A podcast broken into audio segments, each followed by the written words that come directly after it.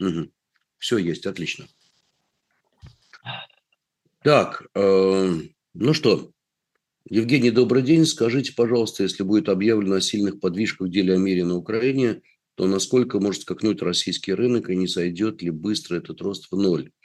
Друзья, давайте не будем загадывать по этому вопросу, поскольку мы до мирных переговоров, по-настоящему серьезных мирных переговоров, э, еще очень-очень-очень далеки. Это вот как бы факт. Э, есть, правда, у нас э, китайская инициатива, с которой, наверное, мы сегодня начнем наш разговор. Вот. И, соответственно, возможно, она как-то продвинет это дело. Не знаю, потому что есть индийские инициативы, есть китайские инициативы, но ВОЗ и ныне там. Дим, Давай, наверное, мы с этого с тобой и начнем. Потому угу. что я так понимаю, что в какой-то момент какая-то инициатива должна сработать. Си Цзиньпинь прилетает в Москву, как я понимаю, в начале мая, наверное, на День Победы, а может быть еще раньше. Э, Китай выдвинул довольно серьезную инициативу э, мирную. Кстати говоря, я посмотрел, э, ну, у меня ощущение, что эта инициатива так или иначе близка к инициативе Илона Маска. Но насколько я понимаю, Украине... Маск предлагал провести референдумы, повторить. Нет, нет, там и другая была идея. Маск говорил о том, что давайте оставим Крым России, там, а, ну, у него был вот целый ряд предложений довольно ну, серьезных. Смысл Смотрел... Илона Маска заключался в том, что на территориях, на четырех э, территориях необходимо провести, перепровести референдумы, вот, э, соответственно, заморозить конфликт. Вот его какая идея заключалась. В чем? Идея Китая, в принципе, в той итерации, в которой представил Ваны. А я напоминаю, что они там, естественно, это Европе себе представляли, это не просто он сам ездил, а там, соответственно, эти военноташе, поэтому просто общались достаточно интенсивно. Он, она предполагает э, сохранение, ну, э, прекращение огня, отказ в поставке вооружений, вот, соответственно, как бы и замороз конфликта по факту. Вот, и переговоры. А, соответственно, а, но с учетом того, что все их, вся эта инициатива обклеена э, всеми другими э, особенностями, то есть там предполагается запрет на поставку вооружений на Тайвань, например, в рамках этой инициативы. Вот, а, соответственно, и целый ряд других особенностей, то есть как бы это явно геополитическая позиция Китая, так сказать. Вот, поэтому вопрос заключается будет в том, что когда ситуация разрядится, сейчас будет эскалация, как и прогнозировалось, она будет происходить, естественно, до апреля, как говорилось, Соответственно, а потом, когда настанет возможность переговорного процесса, очень большое значение будет иметь как бы какие возможности, какие карты будут на это, в это, к этому времени на столе. То есть э, позиция Китая, она создает возможности в перспективе для каких-то переговорных маневров. Как, соответственно, то, что происходит со Салливаном параллельно. Я напоминаю, что на неделе пошли, соответственно, информационные выходы по поводу того, что а, в рамках визита самого Байдена достаточно интенсивно обсуждался Ермаком и Салливаном именно, соответственно, переговорный трек. Кроме того, соответственно, переговорную позицию активно продвигали Шольц и Макрон, судя по заявлениям, соответственно, член СМИ. То есть все равно все понимают, что закончится переговоры. Вопрос, в каких условиях. Вот сейчас на основном вопрос. Вот, поэтому с этой точки зрения сейчас будет эскалация как раз для того, чтобы крепить переговорные позиции, а вот дальше как бы начнется возможный переговорный процесс. Уже без переговоров, в конечном счете, это все равно сложно никуда будет сдвинуть. Ни одна из сторон не сможет никак ее зафиксировать без переговорных позиций. Поэтому переговоры произойдут, и Китай для этого времени, к этому времени уже сейчас создает это пространство для маневра. Ему необходимо свою инициативу выдвинуть. Кстати говоря, свою инициативу Индия, но уже не по украинскому треку, а в целом, э, а в целом по как бы мировому формату выкатит на следующей неделе когда у нас, соответственно, будет э, представители МИД эм, э, готовиться к G20. До этого представители, соответственно, Минфина и, и ну, сейчас они практически, да, все частично, ЦБ как бы это делают. Поэтому с этой точки зрения напоминаю, что в Нью-Дели будет, соответственно, саммит G20. Вот, по-моему, в Нью-Дели или в Бангалоре. Вот, по-моему, в Бангалоре, кстати. Вот, э, тот же город. А, поэтому с этой точки зрения, соответственно, сейчас Моди пытается серьезно укрепить свои позиции, тоже выкатывает свою инициативу на этот вопрос. Ну и плюс ко всему у нас как бы еще в марте будет а, зерновая сделка, Эрдоган тоже в этот процесс включается, у него выборы в мае пока что, там обсуждается вопрос переноса на лето, вот, э, достаточно интенсивно, но по факту как бы выбор пока что не весной в конце. Ну вот я, кстати говоря, пока ты говорил, я достал э, то сам посмотрел, что, что было, так сказать, в плане Маска. В августе прошлого года он предложил следующее. Чтобы остановить войну и заставить воюющие стороны сесть за стол переговоров, Украина отказывается от претензий на Крым, Донецкую, Луганскую областью. А, Россия уходит из Херсонской, Запорожской областей. Украина гарантирует поставки пресной воды в Крым по каналу из Днепра на безвозмездной основе. Россия не выплачивает никаких репараций Украине. Украина может вступить в Евросоюз. А, сторонниками такого плана являются Россия и Китай, а также некоторые, так сказать, члены республиканской партии, в перспективе Индия, которая стала покупателем, основным покупателем дешевой нефти из России. Вот. Ну и, в принципе, можно эм, подытожить, что, наверное, сегодня это не актуально. Или актуально. И насколько отличается китайский план вот от этих э, идей. Потом я не, думаю, но он мало Украина, реализуем на данном этапе.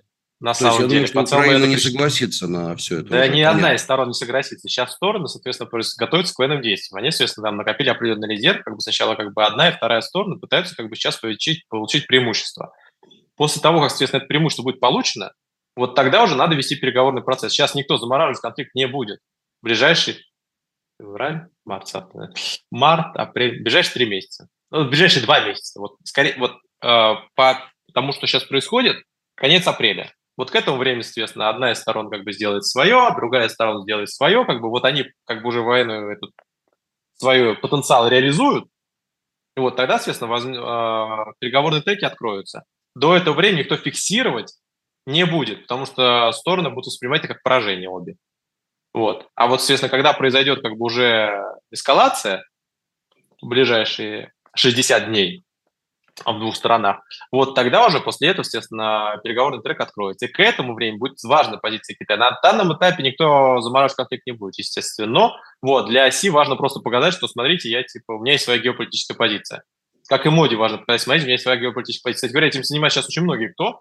Вот, у нас Сальвадор вообще, соответственно, в переговорах участвует по-своему. Ну, как он приехал, вот. Я к тому, Слушай, ну, что... Ну, столица крипты, это же понятно, вот. мировая. Я к вопросу о том, что все инициируют, потому что понимаешь, что как бы, ну, это все международная составляющая влияет. Вот, э, поэтому я так понимаю, что вот сейчас как бы происходит обострение, а потом, соответственно, дальше начнется вот этот переговорный процесс со всеми как бы вытекающими, и вот это как бы будет важным фактором. Я напоминаю, что отличие, например, плана э, Зеленского от плана Си заключается в а, санкционном воздействии. То есть, как бы, естественно, Си предполагает, что надо вообще все санкции поснимать. Причем самое забавное, что он туда вставил свои санкции, как бы, что тоже понятно. Вот, но а, в принципе, как бы, это просто попытка, вот м, все ждут вот этой точки, когда начнется переговор. То есть, когда, соответственно, как бы уже начнутся этот трек, а с учетом того, что вот активная фаза это как раз апрель, до конца апреля, то с большой долей вероятности, вот я так изначально предполагаю, что а, конец весны, а, лето ну, будет, будет вот это окно. Ну вот 8 мая, ну вот 8 мая Си вроде как, э, Си Цзиньпинь, не говорили, нельзя ошибиться в названии, не дай бог обидишь. Си Цзиньпинь прилетает э, в Москву 8 мая, ну и, соответственно, наверное, это положено начало какому-то, возможно, новому этапу. Ну, посмотрим. По крайней мере, хочется надеяться, что уже в какой-то момент всему этому кошмару придет конец. Так, ну что, у нас с тобой интересная тема недели. Это выступление, с одной стороны, Путина, полуторачасовое, с другой стороны, выступление Байдена. Ну и, естественно, предшествующий визит Байдена в Киев. Uh-huh. А, ну, если мы будем говорить про выступление Байдена, то здесь все понятно. Байден отрабатывает предвыборную повестку. И вот давай немножко подробнее. Насколько я так понимаю, речь Байдена – это была, по сути, своя речь такая, знаешь, сравнимая с фултоновской речью еще Черчилля, или же э, с речью Амберлинин, э, Амберлинер, э, это самый, господи, Кеннеди, когда приехал в Берлин. Ну, то есть, ни шагу назад, будем стоять насмерть, так сказать, э, только победа Украины и так далее и тому подобное. Ну, то есть, что, э, смотри, но основное, что он говорит, что США и Европа не стремятся подавить или уничтожить Россию, что, э, естественно, по СНВ мы с тобой сейчас обсудим вот это, но США будет безукоризненно соблюдать все свои, так сказать, обязательства по пятой статье договора, НАТО, и атака на любого члена НАТО будет восприниматься как атака на НАТО. Э, мы сделаем так, чтобы Россия заплатила очень дорогую цену. Не, но это он в отношении Польши говорил, потому что как бы там в стране, короче, а весь визит, то есть вся движуха, которая происходит на неделе, стоит из нескольких этапов. Первый этап – визит в Киев.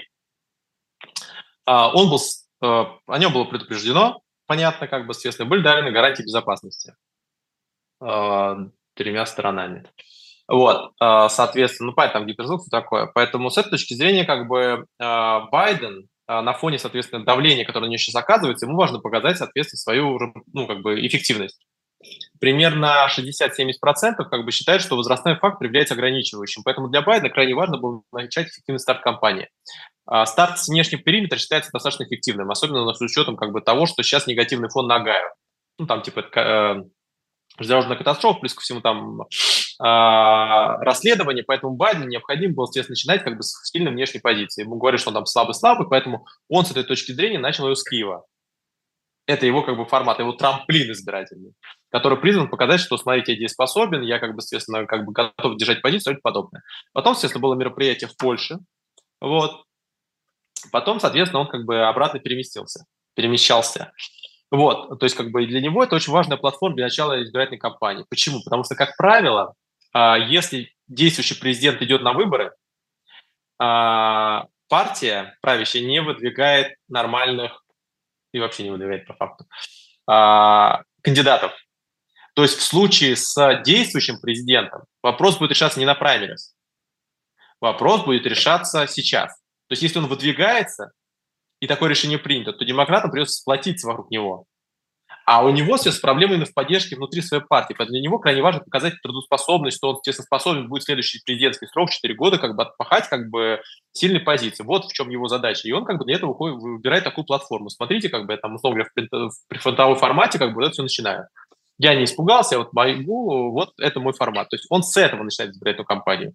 Вот, поэтому для него это важный старт. С другой стороны, надо понимать, что до сих пор Байден не объявил о начале своей избирательной кампании, а все его ждут. Все ждали это в конце прошлого года, когда, соответственно, произошли выборы в Конгресс, когда, соответственно, республиканцы выиграли Нижнюю палату, но как бы с, не, с, более, с менее значимым результатом, чем планировалось. Вот. Поэтому как бы вот все ждут вот этого решения, какой-то консолидированной позиции. И вот и пока Байден ней не объявляет официально, это говорит о том, что происходит очень серьезное брожение. Также надо понимать, что есть так называемый такой эффект, очень неплохой эффект, на самом деле, называется эффект хромой утки. Если mm-hmm. кандидат, который идет на избирательную, э, то есть как бы действующий президент, принимает решение не идти на выборы, ну, это, кстати, достаточно редкая вещь в США, но неважно, второй срок, вот, то он становится хромой уткой. То есть переговоры с ним ведут очень сложно. То есть никто не хочет договариваться с человеком, который скоро уйдет, например. Вот, поэтому, как бы, не, чтобы не получить эффект хромой утки, как бы необходимо как можно раньше заявиться об выдвижении. Вот, поэтому с этой точки зрения сейчас основная вот эта история крутится вокруг того, как бы, какой будет номинат демократов, и Байдену крайне важно показать свою дееспособность, как бы, силы и так подобное. Поэтому с этой точки зрения вот это его платформа старта, как бы. Особенно после ситуации с Афганистаном. То есть, как бы, а, потому что если сейчас ситуация какая-то пойдет эрозирующая, то как бы ему Афган припомнит все остальное. Поэтому для Байдена позиция э, крайне важна. Для него это избирательная кампания. Что касается выступления в послании, то здесь важнейшим фактором стало СНВ-3, конечно. Ну, для начала, как бы мы там прогнозировали, говорили, что там ничего не будет ни мобилизации, ни вот этой новой стадии войны, вот это все, как бы, поэтому рынок и выдохнул у тебя во вторник. Он тебя, соответственно, рос как не в себе. Почему? Потому что как бы все себя накрутили, там сейчас начнется. Вот, и как сказал, было сказано, ничего не как бы вот этой как бы жести не было 20, э, непосредственно во время послания. Единственное, СНВ-3, который был принято потом, соответственно, на следующий день.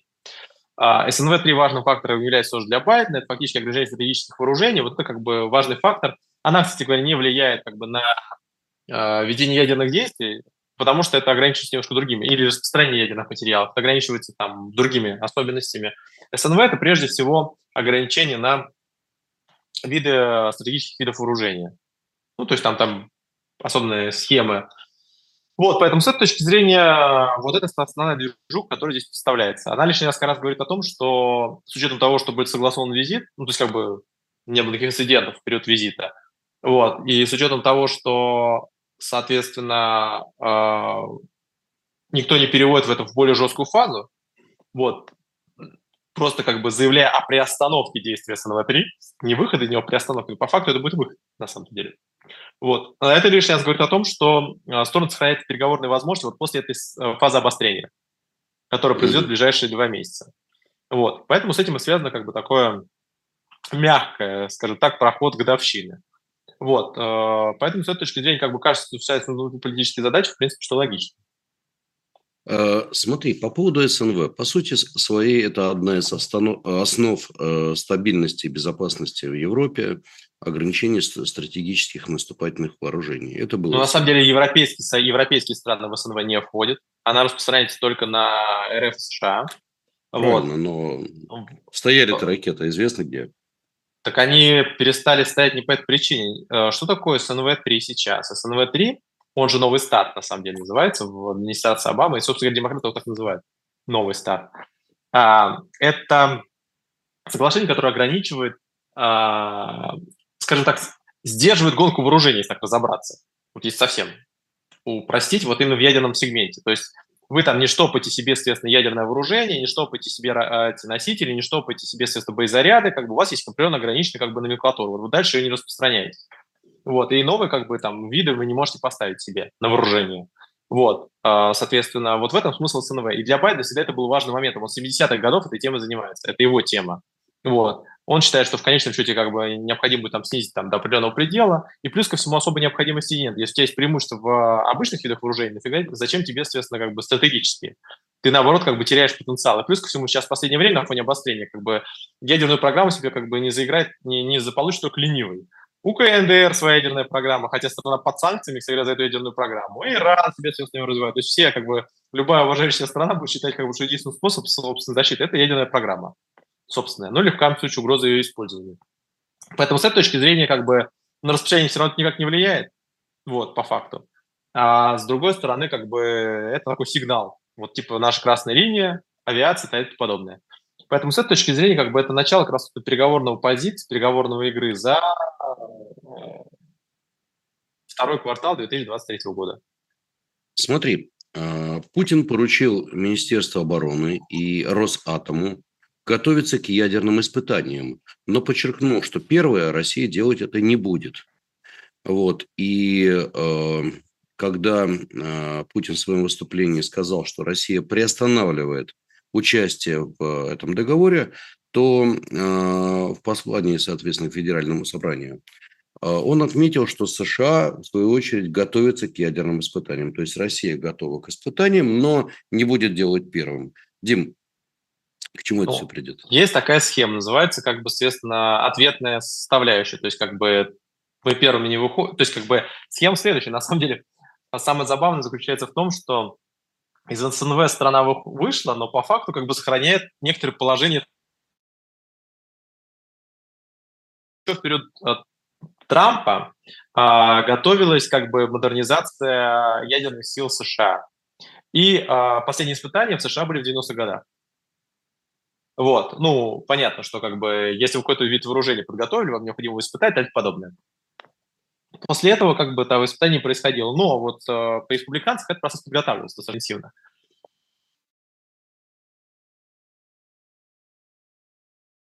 Поэтому с этой точки зрения, как бы, э, это фактор, э, который предполагает серьезную эскалацию именно в стратегических наступательных вооружениях. Приходят новые виды вооружений, которые не подпадают под ограничения, или которые очень особенные, типа Сармата, типа Посейдона и так далее и тому подобное. Поэтому с этой точки зрения, конечно же, а, Байден очень сильно был заинтересован, и, они перегов... и США вели переговоры по тому, чтобы включить в этот СНВ-3, в том числе новые виды вооружений. Потому что, ты, понимаешь, сейчас появляются такие виды вооружений, которые как бы ну, вроде под ядерные не подпадают на новых физических принципах, например. Вот тот же самый авангард, предположим. А вот. что это за хрень? Что это за хрень такая? Я не знаю. Космос вылетает, а, соответственно, спускается оттуда, вот, э, соответственно, разгоняется. Жесть, на самом деле. Вот, это очень... То есть это как бы там базуется плазма. Короче, смысл заключается в том, что э, здесь появились такие виды вооружений, которые очень специфические, они никак не регулируются, вообще непонятно, что с ними делать. Ну, например, естественно, космическое вооружение. Вот что такое? То есть ты фактически э, запускаешь и, например, э, э, соответственно, используешь там просто энергию падения. Вот, э, как его описать? Вот это такой же успех, ну, не знаю, это, это, вот с точки зрения нормативного документа, Это то же самое, что ограничивать падение кирпичей, например, или камней. Ну, вот. У тебя просто он падает. А теперь представь его разогнать, например, соответственно, как бы, как бы по полной. То есть это на самом деле очень опасно может быть. Поэтому с этой точки зрения требует очень серьезная проработки всей этого процесса. Вот поэтому Байден был очень сильно заинтересован в том, чтобы Сармат и все остальное погрузить в это в СНВ-3. Причем, я напоминаю, СНВ-3 был продлен документа, то есть он это то же самое, что был принят при Медведеве, то есть а, потом, естественно, он был продлен, а по факту вся основная движуха переговоров должна была раз, разворачиваться именно в этом году, чтобы его принять в нормальном формате и чтобы с ним пойти на выборы. Он, тут, э, он так хотел поместить Китай, то есть до этого, до всей этой истории предполагал, что будет ввещен Китай. Китай крупнейший, э, вообще нас дофига в мире ядерных держав. А, соответственно, а, США пыталась поместить в это СНВ-3 Китай до этого. Потому что Китай своего вооружения, как бы он ничем не сдержан, их штоп, штопает как хочет. Вот у него там целые, соответственно, эти поля ядерные в Тиньяне-Угурском округе. Вот, и зачем Китаю, в принципе, это логично, ограничить себя какими-то документами, если все страны так ограничены. Российская страна хотела включить, соответственно, Францию и Великобританию.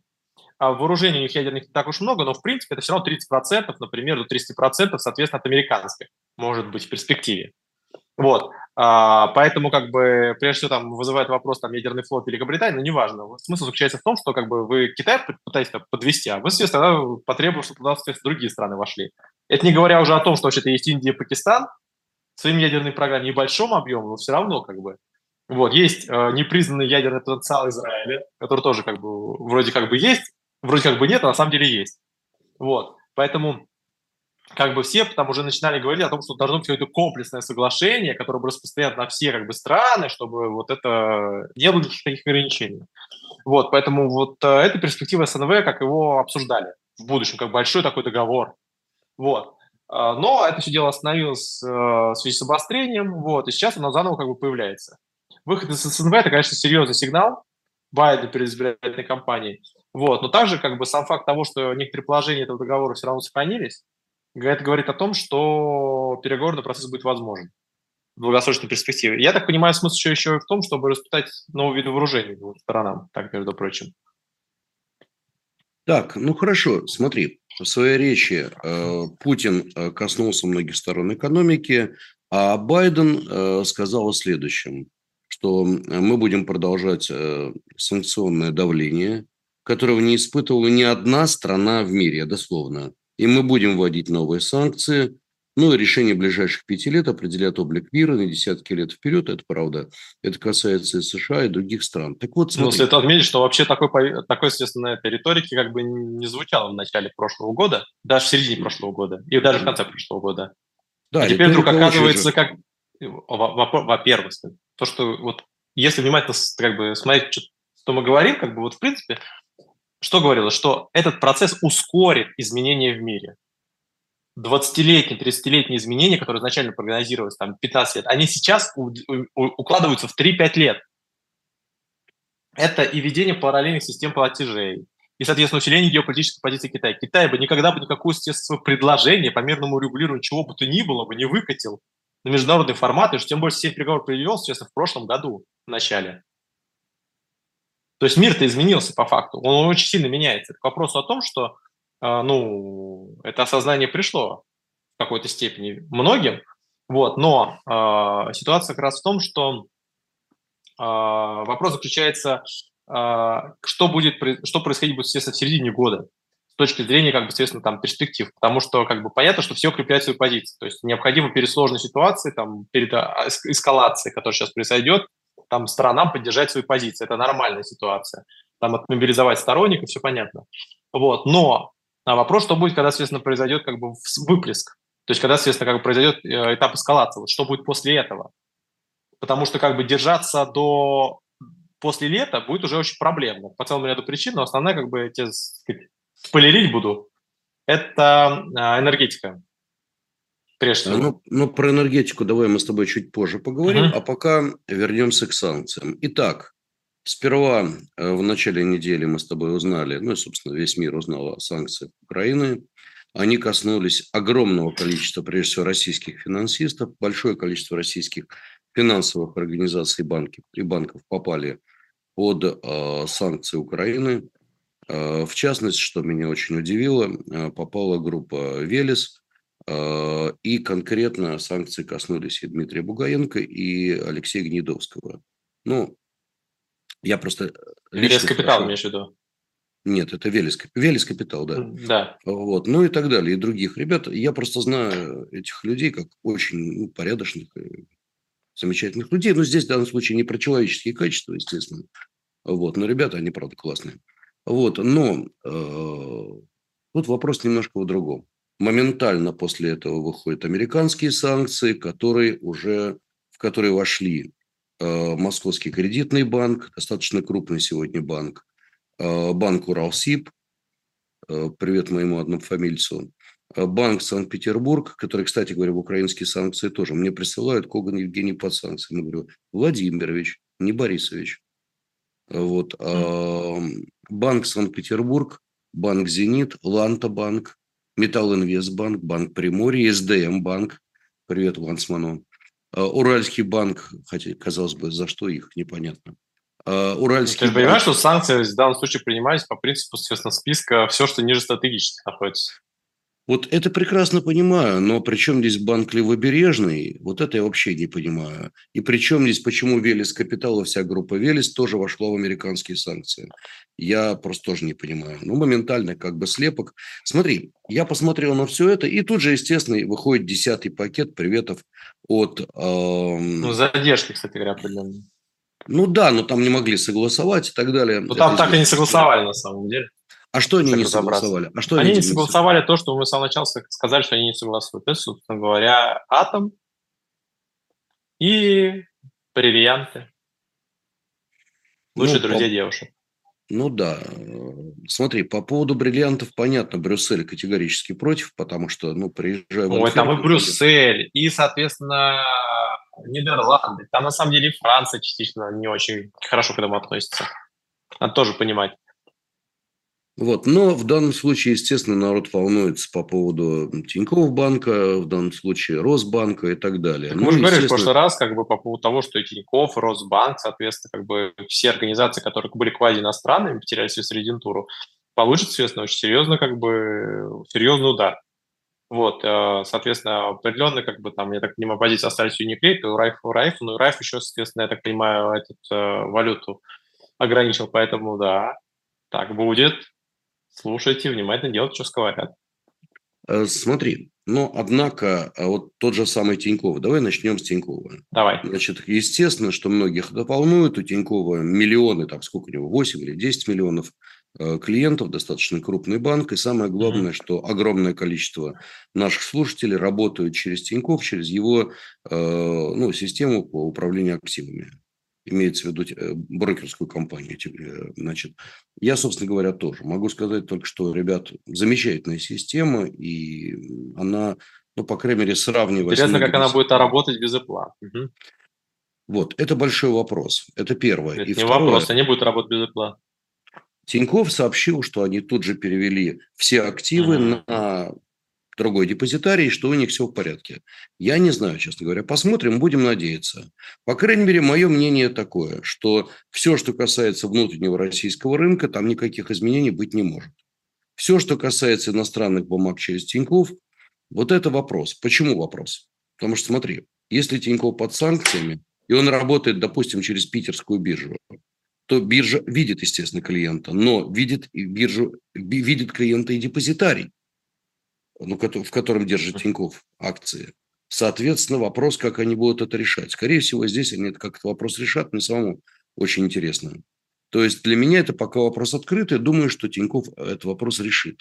Ну, на самом деле, единственный способ защищаться такого типа действий, это надо было пораньше делать, но, может, даже не поздно, это создавание параллельных структур, которые не будут восприняты как аффилированные. То есть выведение отдельного бизнеса, соответственно, как бы управление активами, условно говоря, в отдельный как бы, как бы ну, периметр, вот, и переход только в платформе, в принципе. То есть как бы это система, которая позволит, ну, как-то изолировать эффект хотя бы. Вот, а с, это, с долгосрочной точки зрения, как бы, ну, для того, чтобы торговать на внешнем периметре, необходимо, естественно, переходить на внешних трейдеров. Так, вот, ну, понятно, ну, что как бы это комфортно, ну, комфорт приложения, комфорт, ну, ну типа, э, удобство приложения это серьезно снизит, но, ну, как бы риски определенные есть, потому что можно в результате как бы заблокировать себе активы. Короче, идея такая. В принципе, я давно говорил, что, ребята, хотите работать на иностранных рынках, работайте через иностранных брокеров. Это самое простое решение. Другое дело, что в чем проблема? Смотри, иностранные брокеры, они что же, ребята, конкретные. С кем работать, например, с суммой 70, 80 тысяч долларов, 30 тысяч долларов? Понимаешь, вот, например, находясь в Эмиратах, э, ну, ни один эмиратский брокер не готов работать с клиентами с суммами меньше там 200, 300, 400 тысяч долларов. Ну, сложно. А если это банк, то выкатывает комиссии совершенно невероятные. Израиль вроде дружественная резиденция, но, пожалуйста, израильские брокера готовы работать с резидентами России, но, опять же, достаточно значительные суммы. И вот огромное количество людей, у которых там 3-4 миллиона, 5 миллионов рублей, 2 миллиона, понимаешь, они хотят работать, и вот это огромная проблема, потому что, собственно, через кого? Решения пока какого-то элегантного нет. Вот люди спрашивали, может быть, через Гонконг работать. Проблема в одном. Я не знаю ни одного нормального гонконгского брокера, включая тот же Тайгер и так далее, которые бы сегодня работали с россиянами. Вот так по-хорошему, вот эти санкции приводят к чему? К тому, что россияне, те, которые хотят работать за границей, вынуждены искать брокеров, банки и брокеров. Ну хорошо, если у вас есть тот самый там заветный синий израильский паспорт – дело хорошее. Но израильские банки ведут себя очень непросто. Опять же, они говорят, что, ребята, все замечательно, паспорт ваш мы любим, уважаем, но вы резиденты какой страны? Понятно. Ну и в данном случае, опять же, у нас там... Они принимают деньги из России, не вопрос. Но, во-первых, это все квест настоящий, а во-вторых, предпочитают работать по брокерским счетам, ну, скажем, суммами достаточно приличными. И вот здесь решение, скажем так, элегантного, ну, пока, по крайней мере, нету. Э, тот же самый Тиньков и российские брокера, да, у нас есть брокера не под санкциями. Например, тот же Финам и его дочка. Э, там, еще ряд брокеров, тот же БКС, который имеет свои иностранные дивизионы, тот же Freedom и так далее, Атон, по и так далее. То есть у нас есть э, брокера, а кого я забыл? ITI, конечно, э, которые позволяют сегодня решать этот вопрос. Но ты смотришь, например, на ситуацию с тем же Велесом, который имеет Велес International, понимаешь, что впереди 11 пакет приветов, впереди 12 Нет, впереди... просто на самом деле, если долгосрочно это дело продолжаться, будет, конечно, это приведет как бы, ну, к э, серьезным рискам для всего этого дела, поэтому все заинтересованы в а, переговорной ситуации. И также надо понимать, что в случае в этом переговорной позиции в долгосрочной перспективе как бы все равно это все станет как бы периметром сделки, плюс-минус. Вот. Но также надо понимать, что пока что это определенные риски. И риск будет происходить по паспорту, а не по, соответственно, размещению, так сказать. Вы можете 50 раз, соответственно, перевести как бы штаб-квартиру, например, в Дубай там, или в Анкару, ну, в Стамбул. Как бы это ничего не изменит. То есть, как бы, если это будет долгосрочное противостояние как бы, происходить, соответственно, вам необходимо будет искать другие как бы, инструменты финансирования. Вот либо не, там ну... а, купироваться на другие, ну, ну, либо собирать какие-то пулы большие, там, типа, но с рисками соответственно. Проблема-то еще в следующем заключается. Вот у вас произойдет проблема, связанная с там а, какой-нибудь э, системы, предположим, с денежными средствами, вы что, пойдете, соответственно, в израильский суд? Или, например, Нет. соответственно, в Гонконге отлично судите, говорят. Вот, это к чему? К чему? Это все к тому, что в долгосрочной перспективе там определенный риск присутствует, определенно, ну, объективно. Вот, без относительной позиции того или иного как бы инвест, а, того или иного трейдера. Но в среднесрочной перспективе, в принципе, как бы все равно как бы заинтересован в этих деньгах, и если так жестить, то это приведет к тому, что как бы в следующем выйдет оттуда Китай, например. А представляешь, что такое, например, если китайские, соответственно, собственники, инвесторы как бы войдут, начнут свинчивать как бы с позиций. Это будет не очень хорошо. Вот то же самое касается Филиппин, там, например, естественно, Вьетнам или Индии. Поэтому я думаю, что в среднесрочной перспективе, там, ну, в долгосрочной перспективе, там, ну, в перспективе там, 3-4 месяцев, вот, как бы все равно все будут пытаться минимизировать эту составляющую, и отдельные сегменты не, так и не кладутся, на самом деле, под санкции, в расчете на то, что кто-то еще пытается дождаться переси... попытки пересидеть этот процесс. А, меня тут поправили, да, совершенно верно, я прошу прощения, обидел некрасиво, не, не 26 миллионов у них э, клиентов, прошу прощения, ошибся. Вот. Хотя дело в том, что очень многие открывали счета просто для того, чтобы иметь счет у брокера, для того, чтобы конвертировать валюту. То есть реальных клиентов активных там гораздо меньше. Ну, неважно. 26, ну, или там налоговую скидку получить, а потом активнее торговать. Да, ну, по крайней мере, да, действительно, я говорил, это неправда. Вот. Но меня, слушай, другое волнует.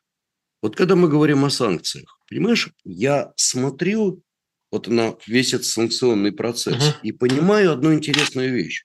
Я понимаю, что вот за всем этим процессом не стоит некая программа конкретная и понятная. Мне это все напоминает некие судорожные действия. Давайте еще это, а давайте это усилим, а давайте здесь сделаем. Понимаешь, я не вижу здесь во многих вещах... Системы ты не видишь. Да, я не вижу здесь системы. Такое ощущение, так что есть нес- несколько групп принятия решений, причем достаточно хаотичное. А вот давайте сделаем. Ой, нет, это повлияет, пожалуй, на это. Не надо. Хорошо. Не, ну, другие ну, сейчас... Так и есть. Смотри, например, вот классическим примером является этот атомная отрасль. Э, э, прикольный, ну, пример симптоматичный. ЕС выпиливает из акций Росатом. Выходит, соответственно, санкции США, где топ-менеджмент Росатома под санкциями. Вопрос, а они согласовывались как-то это пакеты как-то вот вместе или как? То да, есть, если вот у тебя, очень... одна структура выкатывает, естественно, санкции против, э, выпиливает организацию санкций, другая структура кладет топ-менеджмент под организации, а третья еще семью топ-менеджмент, семью, семью топ-менеджмент. Вопрос заключается в следующем. Вот какой э, сигнал для инвесторов? То есть проблема заключается в следующем. Отсутствие как бы хаотичной санкций, она приводит к очень серьезным последствиям. То есть начинается как бы, как бы сложное отношение в целом к э, валютной составляющей. То есть у нас меньше 50 упал в свече операция в долларах. В долларах меньше 50. Дожили, дожили. 23 год пошел. Вот. Это к вопросу о том, что как бы системность санкций – это есть эффективность воздействия вы какое-то правило выкатываете, и дальше, соответственно, систему ужесточаете. И понятно, где ваши красные линии, что чем дальше, дальше тем жестче, жестче санкции будет. А когда у вас хаотичная система, по принципу, естественно, кидаем все, что можно, причем вы уже начинаете свои интересы использовать. Например, США вводит 200% э, санкцию на алюминий. Соответственно, такую же санкцию вводит кто-то еще, может быть? Нет, потому что защищается внутренний рынок своих алюминиевых производителей. Причем ты даже вводишь не ограничение на поставку алюминия, ты просто повышаешь стоимость, стоимость алюминия как бы э, импортного. Вопрос а, возникает. А вот, как кстати. бы, вот а в отношении Китая также можно делать? Трамп считает, что можно.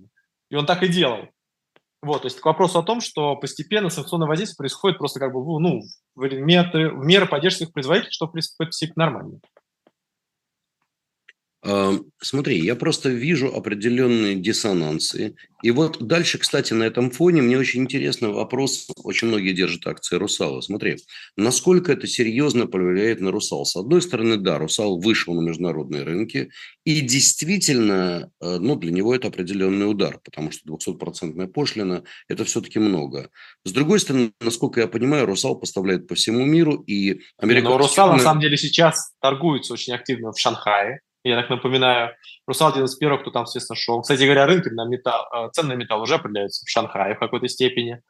Посмотрите, как там медь, э, на что она реагирует, на что реагирует, например, естественно, металлы. Поэтому кстати, а Русал 91, кто начал в этих, в Шанхае разместился, то есть он начал размещать там, соответственно, э, финансовые инструменты. Поэтому как бы у Японцы там отдельная позиция. Понятно, что постепенно, с учетом того, что основной как бы драйвером всего роста будет постепенно там Китай и Индия, Юго-Восточная Азия, на них будет основная часть как бы доля роста превышать, постепенно будет смещаться туда, потребление в том числе и сырья, и в том числе и металлов. Ну, то есть как бы и металлов, то, полуфабрикат и подобное.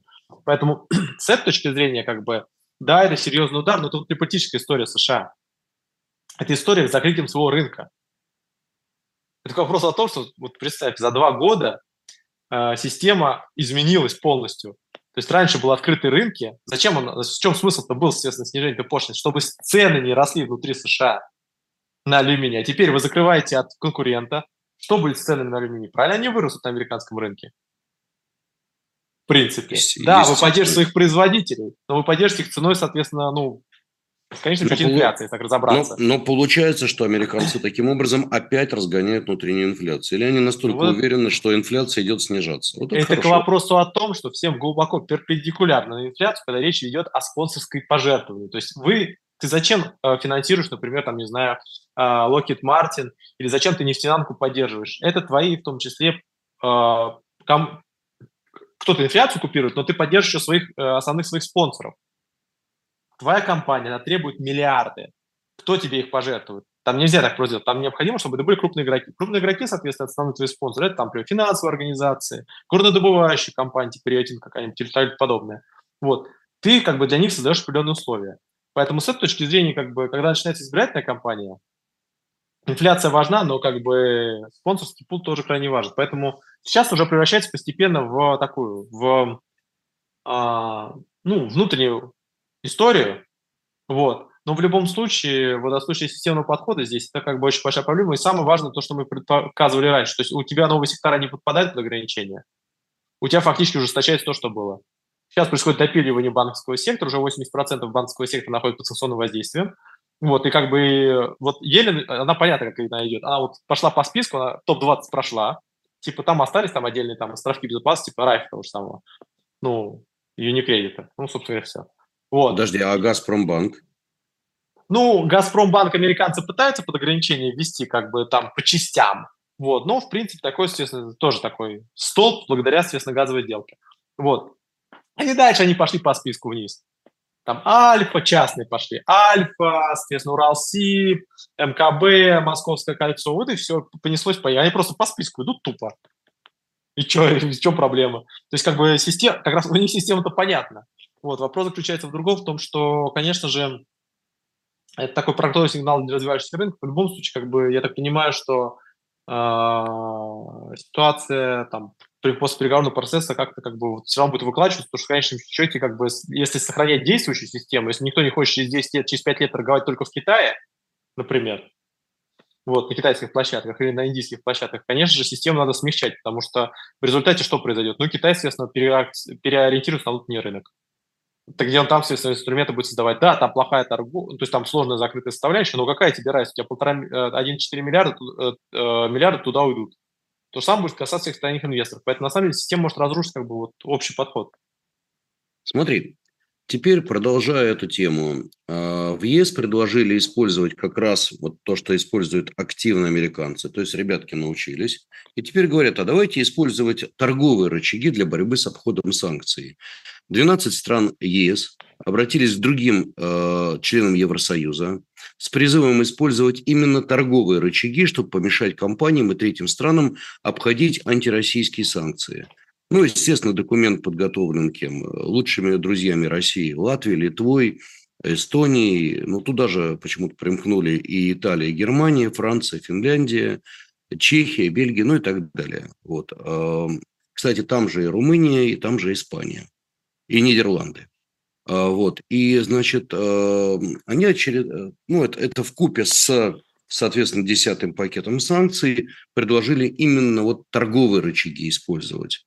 А, значит, ну, каким образом, как ты понимаешь, тоже и пошлины, и прочее, прочее, прочее.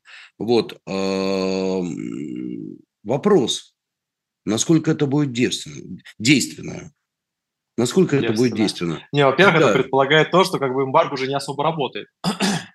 вот, раз ты изм... начинаешь использовать пошлины. То есть это уже как бы говорит о том, что ты исчерпал возможности на ограничения поставок таковых. Ты же как бы не пошлины на, на нефть поднимаешь, и нефтепродукты же ограничиваешь поставки. Вот. Но надо за ним понимать то, что как бы постепенно происходит как бы некоторое расщепление. Вот ты заметил, кого там нет в этом замечательном списке? Франции ну, там нет. Э, дай-ка еще раз посмотрю. Не, не, нет, есть, есть, есть, есть, есть, есть, и французы там же. Ты, у тебя как-то слишком много, мало там набирается, 12 стран как бы слишком много набирается. Франция, Германия, ну смотри, сам Бельгия, Чехия, Эстония, Финляндия, Франция, Германия, Италия, Латвия, Литва, Румыния, Испания и Нидерланды. Mm. Вот тебе, пожалуйста. Нет, ну, французы Португалия, есть. Венгрия нету. Короче, смысл заключается в следующем. Смысл заключается в том, что как бы постепенно принимать санкционное воздействие, именно ограничивающее, то есть ультимативно, крайне сложно. Поэтому с этой точки зрения как бы полностью это делать, это вызывает целый проблем. Поэтому э, я, то есть это возможно будет сделать, но как бы это уже требует, это уже переход к более мягкому сценарию, так сказать. Если ты как бы на следующем этапе говоришь о торговых ограничениях, это говорит о том, что все ультимативные эмбарго форматы, они как бы не, не ну, то есть как бы исчерпаны в какой-то степени. Плюс ко всему надо понимать, что в связи с энергетической составляющей никто не хочет трогать уже ключевые сектора. Потому что все боятся как бы дополнительных издержек, которые к этому все могут принести. Все прекрасно понимают, что этот год будет самым сложным с точки зрения как бы следующей зимы и следующего лета, я бы сказал, даже вот это самое опасное будет.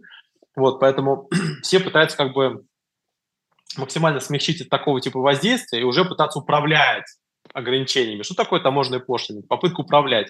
Их сможет снижать, повышать и тому подобное. Но на самом деле вопрос о том, что конфликт привел к тому, что мы все, все стали на позицию Трампа на самом-то деле. Все его гнобили, клевали все эти долгие годы, а оказывается, соответственно, эмбарго, таможенные ограничения, санкционное воздействие, то есть как бы это тренд республиканцев, он, оказывается, как бы, естественно, стал магистральной линией. Причем этим занимаются уже все. Китай вводит ограничения на США, соответственно, Индия вводит ограничения на Китай, Китай вводит ограничения на Индию. То есть есть такие подозрения, что в скором времени, как бы, в принципе, санкционное воздействие будет более как бы, проработанной системой, чем сама, сама система международной торговли. Ну, у меня ощущение, что просто ты прикинь, это же при... в итоге к чему приводит? Опять же, к разгонке инфляции и превращению инфляции в долгосрочный элемент, который присутствует во всем этом мире постоянно. Потому До что этого приведет огр... к логистике такой, как бы, конской, ну, сложной. И сейчас уже товары из, из Ирана проходят какие-то, соответственно, сложные схемы, соответственно, перевалов. То же самое происходит с нефтью, с энергоносителями. Уже сейчас 27%, соответственно, всех танкеров нифига непонятно куда идут. Они куда-то идут, не говорят, куда идут. У тебя треть рынка нефтепродукт, нефти в целом. Соответственно, непонятно, где находится. Ты представляешь тебя, например, как бы, ну, не знаю, чуть чем там торгуешь, например, цветами, или там, не знаю, там, а, предположим, металлом. Представляешь себе, 50% твоих металлов или треть твоих металлов непонятно откуда идет, куда приходит.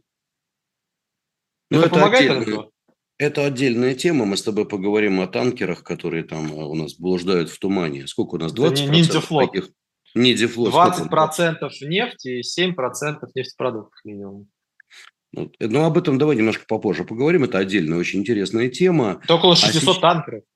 600 танкеров, которые сейчас перемещаются по морю, не понятно, куда идут, что делают.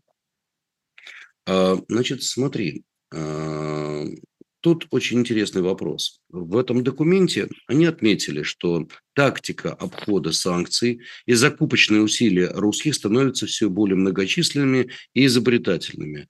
Слушай, а что они хотят, интересно? Российский бизнесмен, он 30 лет тренировался, его государство чморило, государство каждый раз придумывало, как бы его поиметь. 30 лет. Понимаешь, почти Моисей 40 лет. Нет, но я думаю, что а здесь вот... проблема заключается в том, что наиболее продвинутыми люди являются, которые, которые естественно, не соответственно, государства мгновятся, а по поводу, а, соответственно, которые достаточно плотно как бы с 90-х пришли. Вот там, соответственно, схемы очень сложные были, но они были обусловлены другим процессом, не обусловлены, соответственно, валютной составляющей и тому подобное.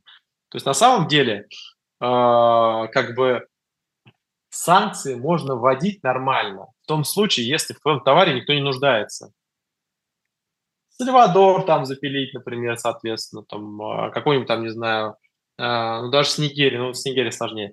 Вот, то есть, но когда у тебя значительная часть нефти здесь находится и газа, ты эти санкции, конечно, вводить можешь. Вопрос заключается в том, что как бы все равно их будут обходить. Жизнь, э, как бы, э, вода дорогу найдет. То есть проблема заключается в следующем. Ты больше энергоносителей не предлагаешь, у тебя рынки потребляют его больше, тебе по-любому будут его потреблять, как с Ираном. Перевалку будут использовать, будут использовать, естественно, как ниндзя-флот, будут использовать, естественно, переводки в крипте все равно способы найдут, чтобы достать энергоноситель, потому что вариантов нету. Ты же не предлагаешь больше энергоносителя. А, тут еще интересно. Значит, а, значит, в том же документе ЕС написано следующее, что предотвратить вот обход санкций можно за счет сотрудничества таможенных и налоговых органов, прокуратуры, разведок, научно-исследовательских институтов и статистических агентств всех 27 стран, членов ЕС, полагают автор инициативы. То есть, в принципе, мы видим что санкции начинают выходить уже на некий новый уровень. То есть я так понимаю, что в каком-то достаточно обозримом будущем, если санкционное давление будет продолжаться и мир не будет заключен, а я думаю, что санкции останутся и после заключения мирного договора, то возникнут целые научно-исследовательские институты по изучающим механизмы обхода санкций. Вот это будет довольно любопытный момент. Ну вот как с Китаем это будет, но на самом деле просто будет заключаться в следующем. Хорошо, Тогда необходимо, чтобы институты работали с Китаем. То есть Китай создает сейчас целый кластер под нефтепереработку, как и Индия.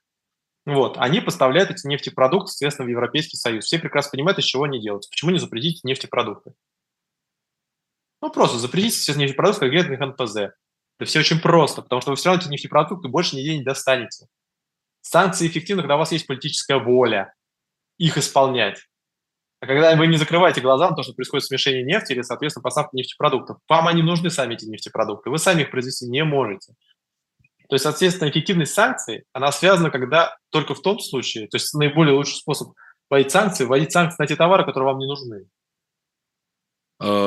Смотри, не получится ли следующим образом, что по сути своей, вот совершенствуя вот эту вот санкционную деятельность и вводя действительно вот эти институты, вводя, ну, как бы, занимаясь этим на уровне разведки, на уровне, ну, действительно, таможенных органов, потихонечку не будет разрушена вся мировая торговая система. Ты очень правильно сказал по одной причине.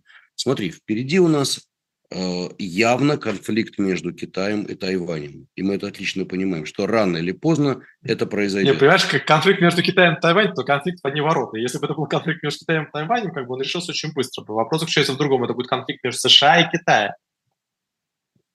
Дим, я просто представляю, какие колоссальные бюджеты будут слиты в эти научно-исследовательские институты. Я представляю, сколько людей. Ты же знаешь, например, тот же самый наш с тобой любимый комплайенс.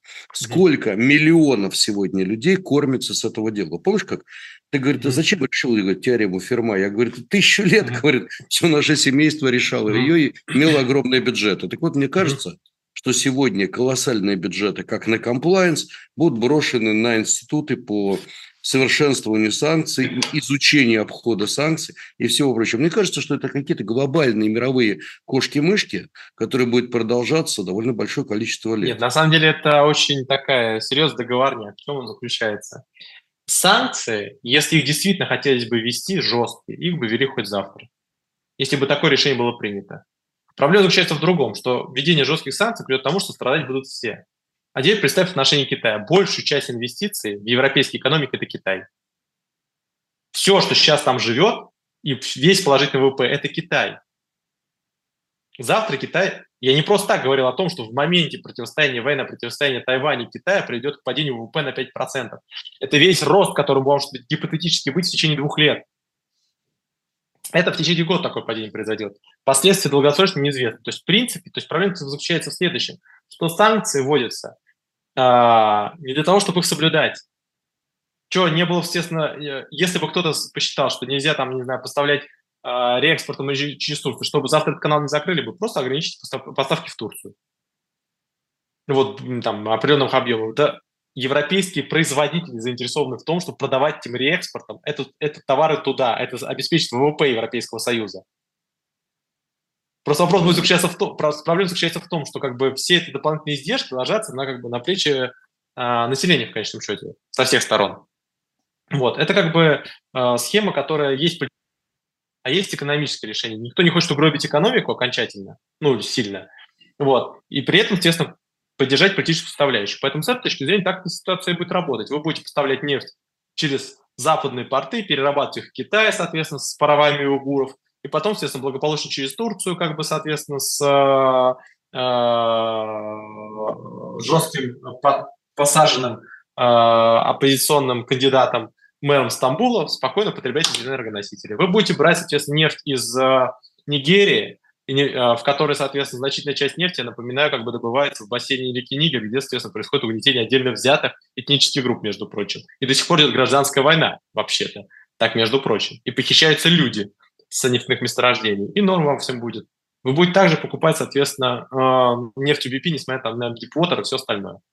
И также у Саудовской Аравии будете получать энергоносители, несмотря на все хашоджи и все остальное, что будут делать. Политика отходит на 148 план, если у вас в основе реальная экономика. Там люди деньги зарабатывают.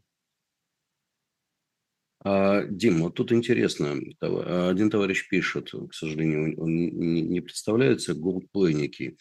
Коган никак не поймет, что идет разрушение мировой экономики. Ребята, а, Коган-то все прекрасно понимает. Проблема немножко в другом.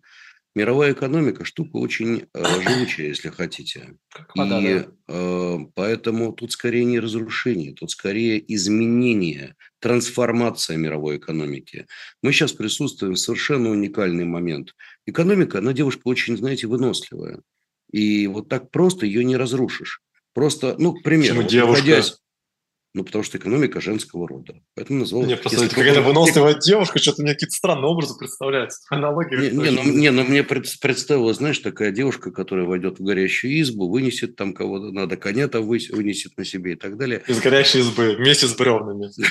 Нет, не вся экономика это потянет, понимаешь? Да, но тем не менее, экономика действительно штука очень-очень эм, крепкая. Люди работают, люди живут, люди тратят им нужно производить, им нужно потреблять, поэтому любые варианты используются. Находясь, например, в тех самых Эмиратах, ну или в других местах, я постоянно встречаю бизнесменов из тех же стран ЕС, я не буду, так сказать, называть подробности, к сожалению, это, вот, и так далее, которые говорят, слушайте, вот нам надо поставлять, там, из той же Италии, там, неважно, а вот давайте мы будем поставлять, ну, ты просто видишь, люди изобретательно придумывают любые Потому варианты. Что самое опасное санкционное воздействие – логистика. То есть мы сейчас с такой логистикой живем. То есть что такое экономика? Экономика как вода. Вот вы, она течет, вы ставите на ее пороге камни, она их обтекает. А теперь представьте, что вы взяли, перед ним вырыли стену, например. Или взяли, там, не знаю, какой-нибудь, естественно, этот овраг выкопали перед ручьем. Есть некоторые вещи, которые фундаментально ее меняют. Происходит высыхание рек, рек происходит, соответственно, смены русла, ну, изменение течения. Проблема заключается в том, что сейчас происходит серьезное воздействие вот такого типа. И непонятно, как это будет экономика выглядеть. Она уже, естественно, серьезно изменяется. Она очень быстро меняться начинает.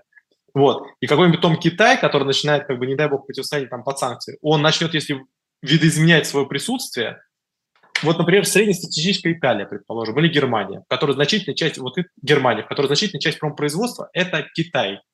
Это не США, это Китай сейчас. вот как нам будет исполнять санкции в отношении Китая? Кстати, Шольцу говорили, не надо ездить в Пекин. И что, он не поедет в Пекин? Конечно, поедет. Как, соответственно, и тот же самый, э, предположим, Де Сильва. Де Сильва, недавно избранный, его поддержали, между прочим, соответственно. Поедет себе спокойно в марте в Пекин, норм ему все. То есть проблема заключается в следующем. Если ты выбираешь 50, более 50% своих инвестиций и что-то еще, то ты выбираешь более 50% своих инвестиций. Ты придумаешь хитро умные схемы для того, чтобы их сохранить. Ты будешь рассказывать о том, что, знаете, вот политически я вот такой вот, а вот это инвестиции не Китая, а это инвестиции Филиппин и Вьетнама перевернутые, как бы, и вообще, как бы мы их посмотрели, все нормально. Проблема-то заключается в том, что санкции работают только тогда, когда есть политическая воля на их исполнение. То есть, когда у вас есть жесткое желание их исполнить. А если нет, вы придумаете квадриллион разных способов, при которых смесь Сингапура – это нормальная нефть, а, соответственно, НПЗ а, Турция не имеет никакого отношения к Эрдогану, они просто там рядом стоят. Ты знаешь, вообще у меня, еще раз говорю, ощущение следующее, что будут создаваться и институты, и все те, кого будут финансировать, они будут работать для того, чтобы искать механизмы обхода санкций. С другой стороны, бизнес, понимая, что ему нужно жить, зарабатывать, идти дальше, будет искать эти, эти механизмы для новых и новых схем обхода. Короче, я думаю, что мы имеем мировой квест, ну, лет на пять. Потом мир очень Но быстро мне кажется, изменится. Что если быть, так даже... дальше же, если все дело будет, как бы у нас мир достаточно серьезно изменится, и мы вот реально народ будет, соответственно, учить китайский. Вот, потому что как бы если Китай плюнет на все эти игры, игры, которые называются, соответственно, давайте сделаем вид, что мы нормальные инвесторы. Вот, будет развивать свой рынок, что он делает и сейчас. Будет развивать юань, все будут, соответственно, переходить, как бы, знаете, на китайские биржи, китайские компании будут размещаться только там в основном, как бы придется торговать там, там будут появляться ценные металлы, например. Заходить ценные металлы, добро пожаловать тут, а рис уже будет там определяться, естественно, в Индии и в Китае. И постепенно там будут основные биржи. Вот не в Лондоне, а в Нью-Йорке, если дальше так жестить. Потому что если Китай или Индия, или, например, Вьетнам, или Бангладеш поймут, что единственный способ работать нормально, как без каких-то ограничений, это как бы э, работать в Китае, то они будут делать. И Китай в результате, который спокойно бы, естественно, мог быть сдержан как бы, в течение там, 15-20 лет, получит колоссальный boost. Он будет подбирать тех сирых убогих с рынка, а это будет больше половины стран в мире на сложной экономической ситуации. МВФ уже не может обеспечить Всемирный банк финансированием всех. Нигерия, Египет, им одним требуется там 50 миллиардов. Поэтому, ну, плюс-минус в перспективе. Поэтому с этой точки зрения как бы, проблема будет заключаться в следующем. Как бы, вот это все подберет Китай. Э, ладно, давай на секундочку отвлечемся от хитрожум, э, хитрожумных э, санкций. И, извини, не мог. Ну, они в буквальном смысле такие есть. Ситуация, при которой, типа, мы вашу компанию под санкции не кладем, а топ-менеджмент ее кладем. И в результате компания едет, например, в какую-то страну с своим топ-менеджером, то есть со своим гендиректором, SEO. Он приехал, вот он как кто приехал. Его в одном случае пускают, говорят, к нам приехал не человек, к нам приехала функция. Гендиректор же приехал, правильно? Он же не человеком там приехал. Вот, естественно. В другом случае, знаете, как бы он же физически дышит. Вот, как бы это же человек приехал. Вот человека мы не пустим. Это такая история с Роснефтью была. Короче, смысл заключается в следующем, что в результате как бы топ-менеджер спокойно себе катается по всем информационным системам, никаких проблем у него с визами нет со всем остальным. Вот как бы, а когда вот надо что-то изобразить, как бы оказывается, что он оказывается человек, оказывается, что он туда приехал не как гендер, это к вопросу о том, что вот непоследовательность, она приводит к очень серьезным как бы двойным стандартам, и, следовательно, ты уже определяешь, как бы приехать или человеку не приехать, как бы конкретной ситуации. Вот если тебе нужно контракт с этим человеком, он приедет с этой компанией. А... Если не нужно, то не приедет. Ладно, давай, как нас критикуют здесь, не прыгать с темы на тему, а пойдем дальше. Итак, отошли давай. от хитрожопных санкций и э, переходим к теме ФАТФа. Вот mm-hmm. я получаю сейчас огромное количество вопросов следующих. Как может повлиять отключение России от ФАТФа, ФАТФ на работу с инвестиционными портфелями? Усложнятся ли вообще банковские э, переводы или комплайнс-процедуры? Значит, ну, для справки, что такое ФАТФ? Это межправительственная организация, созданная для борьбы с отмыванием денег, финансированием терроризма путем установления глобальных стандартов и проверки их соблюдения странами. Вот. Итак, Россию хотят убрать э, или ограничить ее, так сказать, возможности по ФАТФу. То есть Россию первоначально засовывает, как ты знаешь, серый список, там угу. серый или черный – это вопрос творческий. Теперь ограничивают участие в ФАТФе. По идее, как я понимаю, э, будет это влиять на то, что каждый перевод из России будет восприниматься как suspicious, подозрительный для э, любого иностранного банка.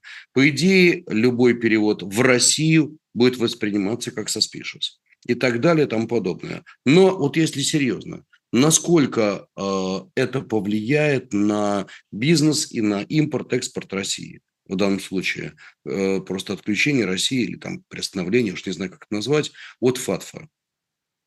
Ну, смотри, на самом деле у нас есть примеры как бы стран, которые являются условно сомнительными резидентурами, вот, но как бы нормально с ними все торгуют. Это вопрос уже политической воли, сформулируем так. Например, сейчас у нас таким ограничением был ряд, соответственно, около китайских офшоров. И что? Какие-то проблемы с этим возникают в последнее время? То есть, на самом деле, как бы вопрос упирается в политическую составляющую. То есть, грубо говоря, а, вот у вас идут, например, денежные средства за оплату цены на, ну, оплата газа, например, через Газпромбанк.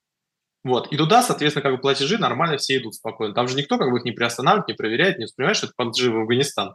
Вот. А в принципе, в хат, по идее, так и должен подразумевать. Или в Сомали какой-нибудь. Вот. То есть вопрос будет заключаться именно в конкретных организациях компании. Вот если логистика простроена, как бы вопросов будет меньше. Но, в принципе, я сомневаюсь, что это придет серьезным операций, проблем в операциях, но оно придет к проблемам в операциях в одиночных попытке построить какую-то другую логистику. То есть, грубо говоря, если вы хотите провести платеж как-то странно, то у вас, конечно же, как бы он будет больше проверяться, он дольше будет проходить, скорее всего. То есть сроки проведения платежа не увеличатся, есть такие подозрения большие. Но если вы используете инфраструктуру, которая уже устоялась, типа, например, там а, схемы газпромовские, или, например, естественно, какую-то схему такую классическую оплаты через Турцию, например, вот, то я думаю, там проблем возникать не будет. А, ну, по крайней мере, пока по текущей информации, там ситуация такая. С момента принятия решения Россия не может влиять на работу ФАТФ. Введен запрет на ее участие в заседаниях и доступ к документам. Да, а, вот, э, ну да, как бы не может разрабатывать новые нормы, участвовать в консультациях на уровне организации. Вот, а, оставили только одну возможность – исполнять действующие нормы.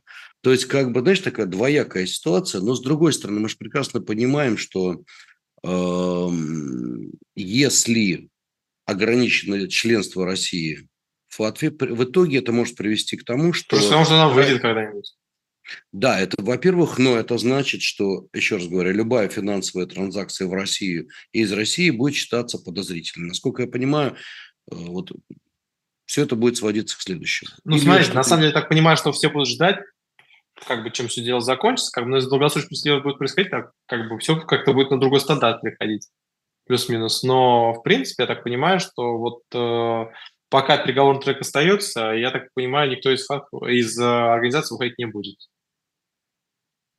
Ну, значит, пока посмотрим, как она будет развиваться ситуация. Но вопрос сегодня достаточно актуальный.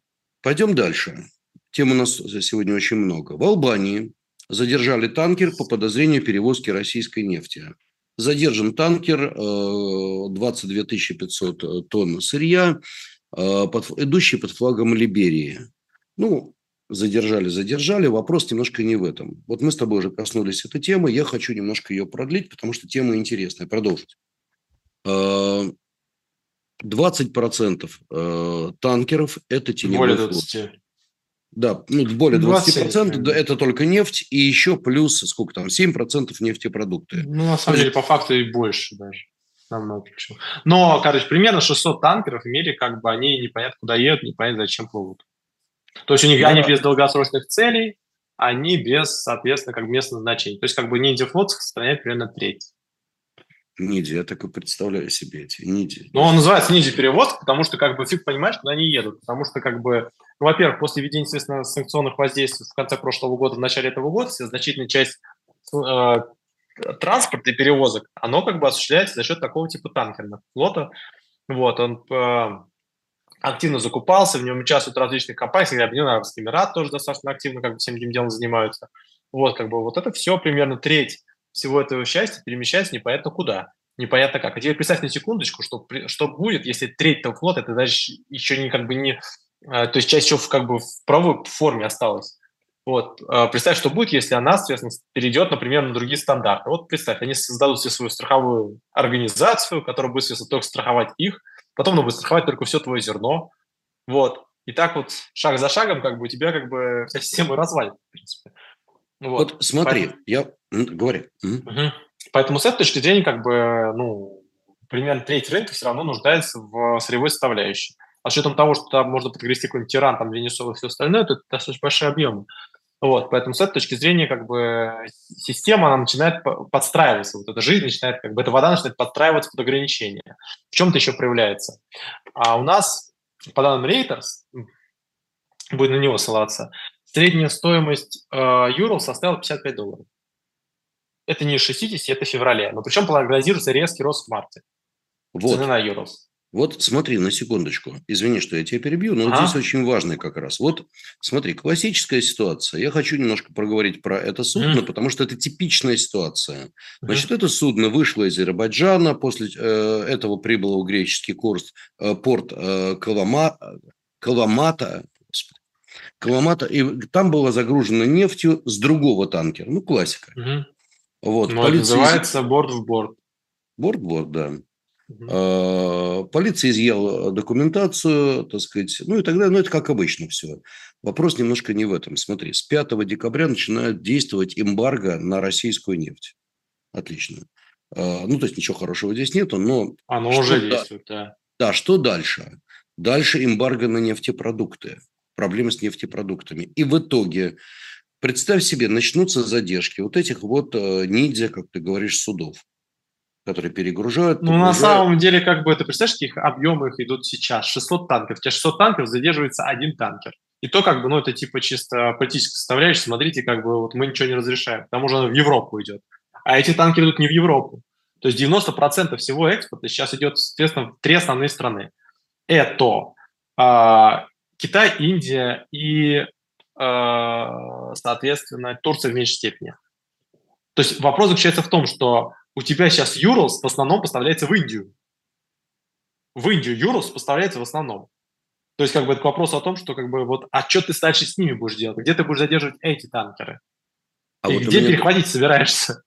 Вот, у меня другой вопрос, самый интересный. Смотри, Начинаются сейчас проблемы. Еще самое страшное расскажу, как бы заранее скажу, чтобы там просто как бы э, в Греции сразу выдохли. Значительная часть сырья, в том числе, идет путем смешения в Сингапуре. Вот этот борт-борт происходит не в, в Греции, потому что это распространенная практика. Вот у тебя идет, этот, как это работает? Это у тебя нефть который идет, там, предположим, через КТК, Каспийский трубопроводный консорциум, или через, естественно, тур, турецкий периметр. Там наливается нефть в танкеры, потом она приходит в Грецию, в Средиземном море, ну, или в борт в борт происходит перекачка. Вот и дальше тебе дальше поплыло, поехало. В Европу, там еще куда-нибудь. Это южный маршрут, так называемый, он достаточно небольшой в какой-то степени, в какой-то степени. Вот. А теперь представим, что будет, как бы, если это будет происходить реально в Сингапуре. А хорошо, они будут, естественно, у Западной Сахары это делать. Вы что, туда полицию пошлете?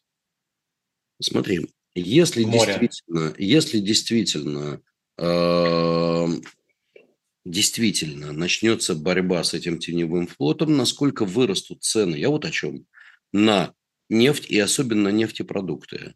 Как я понимаю, сейчас, например, цена на газ э, в мире в основном снижается, и в Америке снижается.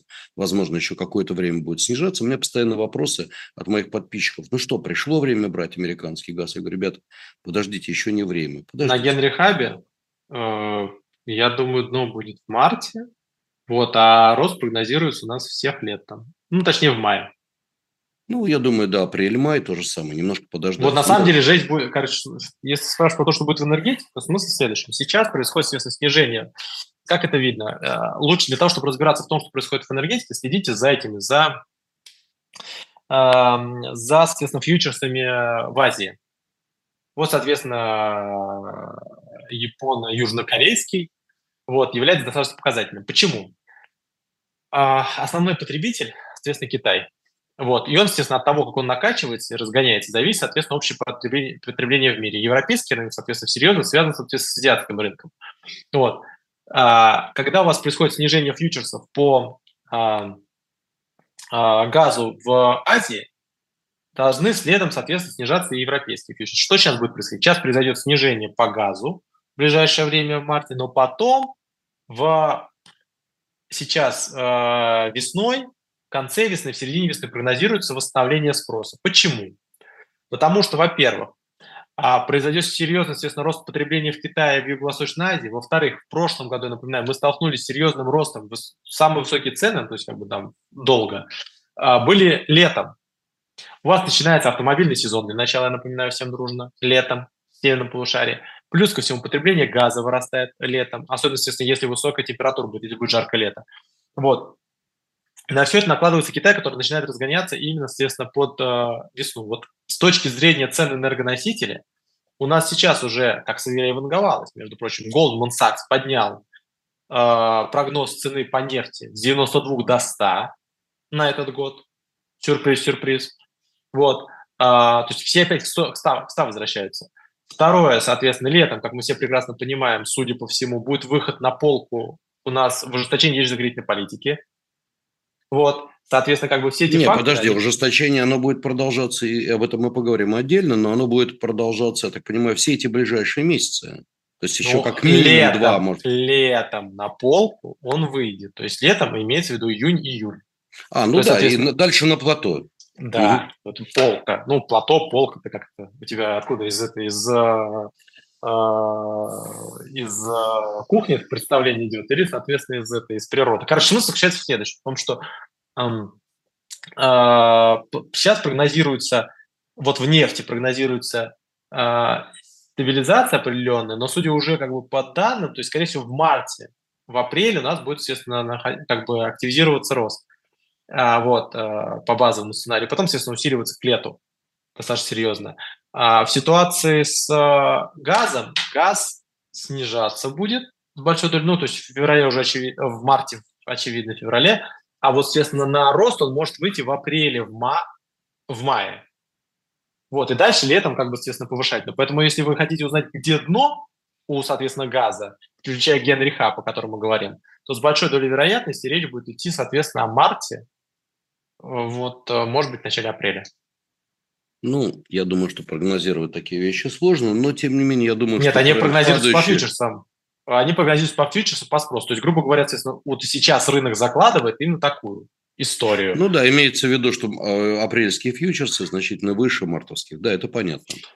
Вот, то есть, а, как бы плюс ко всему... Тут важен спред посмотр... между... Время, э, время, просто спред между разными по времени фьючерсами. Здесь это понятно, просто тут а, а, как бы что это... Что вообще фьючерсы говорят? Они говорят о том, что рынок исходит из того, что спрос достаточно серьезно как бы начнет усиливаться именно в этот период.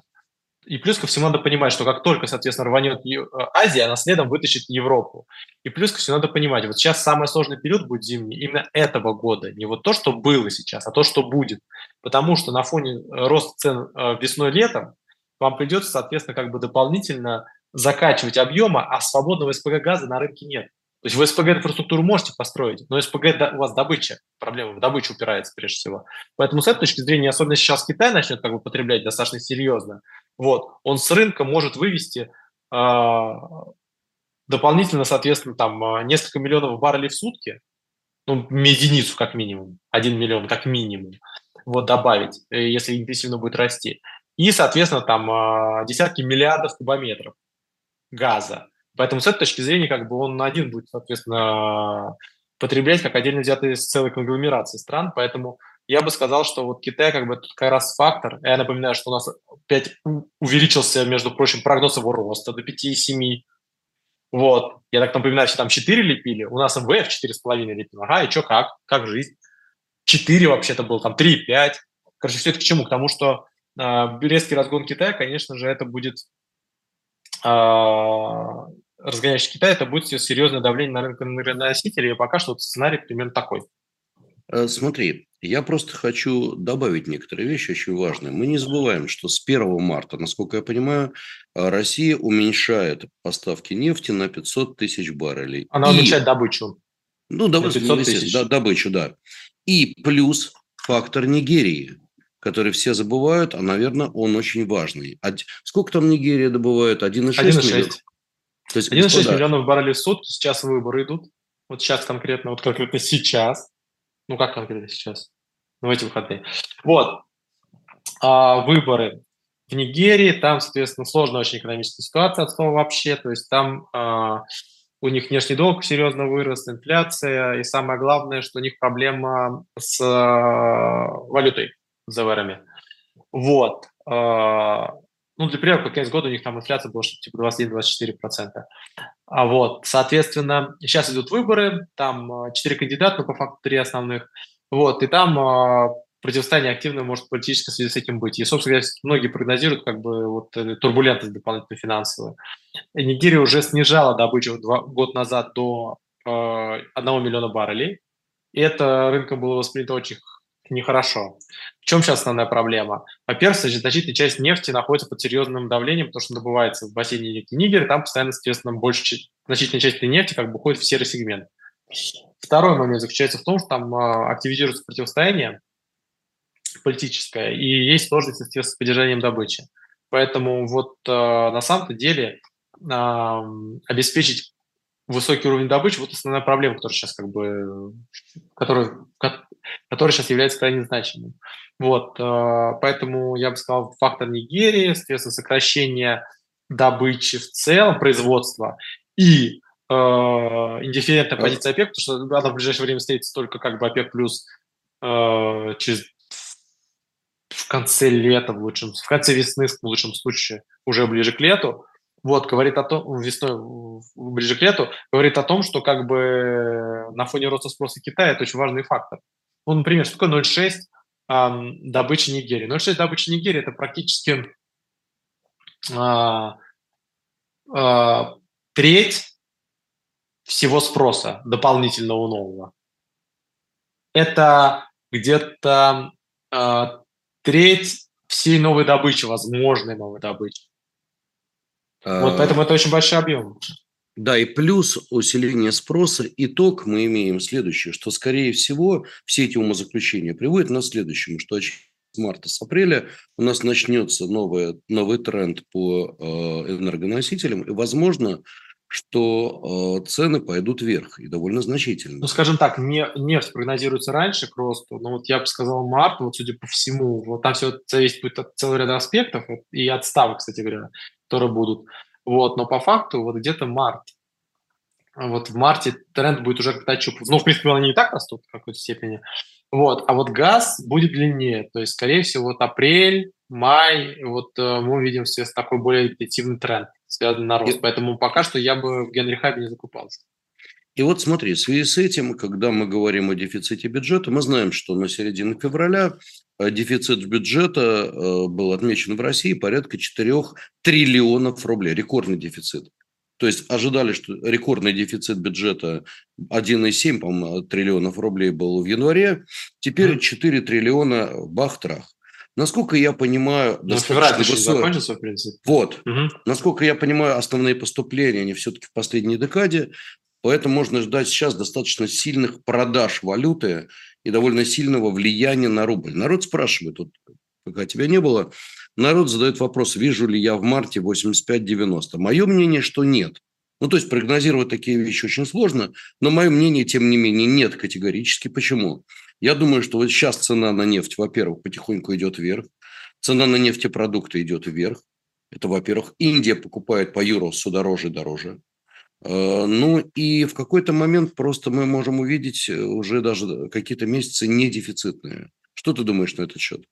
Ну, во-первых, естественно, при 100 долларов за баррель вообще все будет очень хорошо, но это будет, скорее всего, ближе к третьему кварталу.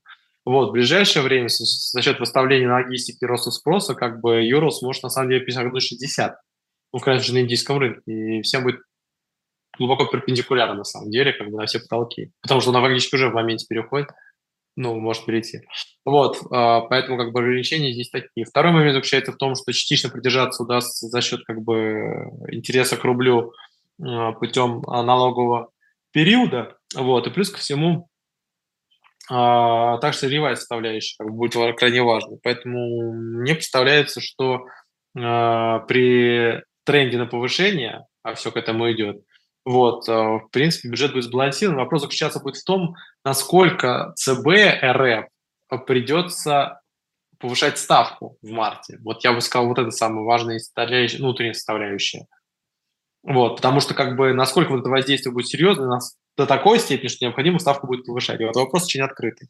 Но мне представляется, что если как бы будет тенденция такая вот, как в нефти сейчас а, рисуется, если к э, летнему периоду, естественно, она будет разгоняться, она будет разгоняться, вот там за горизонт за 90, вот по бренду, то, конечно же, это стабилизирует поступление вот, валютные, плюс ко всему э, кредитный дефицит. Поэтому я думаю, что вот э, пики дефицита будет февраль, в марте ситуация уже намного лучше. По Reuters тому же самому, как бы они прогнозируют в марте рост по евро значительно выше 55 судя по контрактам, которые заключаются в горизонте месяца, э, тоже такие данные есть. Э, э, как бы они могут за 60 заходить. Сейчас разница в порте в США и, соответственно, в Индии, в Индии по Юрус, ну, одного типа нефти по ним, плюс-минус, составляет примерно 22 доллара. Вот. Раньше этот сегмент был более 30. То есть постепенно происходит за счет логистики сокращение этого дисконта, вот, поэтому если оно зайдет за 50, за 60, то как бы ситуация с наполняемостью будет лучше. А я напоминаю, что у нас изменилась система просчета таможенной пошлины, так-то, по Юрус. Вот. Ну, как бы а, определение вообще как бы стоимости Юрус. Поэтому я думаю, что с учетом того, что к этому времени также подоспеет, я так понимаю, этот э, новый налог на 200 тысяч, на 200 миллиардов, вот, э, вот это как бы ситуацию плюс-минус стабилизирует, вот, а в долгосрочной перспективе при ценах выше 90, как бы бюджет себя будет чувствовать достаточно неплохо, я бы сказал. Так, Значит, смотри, поскольку у нас с тобой время ограничено сегодня, а? то давай перейдем. Вот тут как раз э, одна из наших слушателей, Ольга Боровых, спрашивает. Дмитрий говорил, что время покупать крипту в марте.